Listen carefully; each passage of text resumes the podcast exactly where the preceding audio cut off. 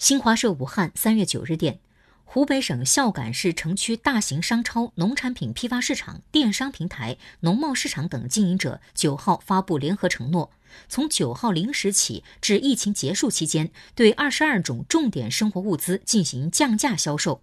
当地二十七家经营者发布的承诺书表示，从三月九号零时起至疫情结束期间，对中碗鲜米、面粉、菜籽油、精瘦肉、鸡蛋、苹果等二十二种重点生活物资零售价格进行降价销售。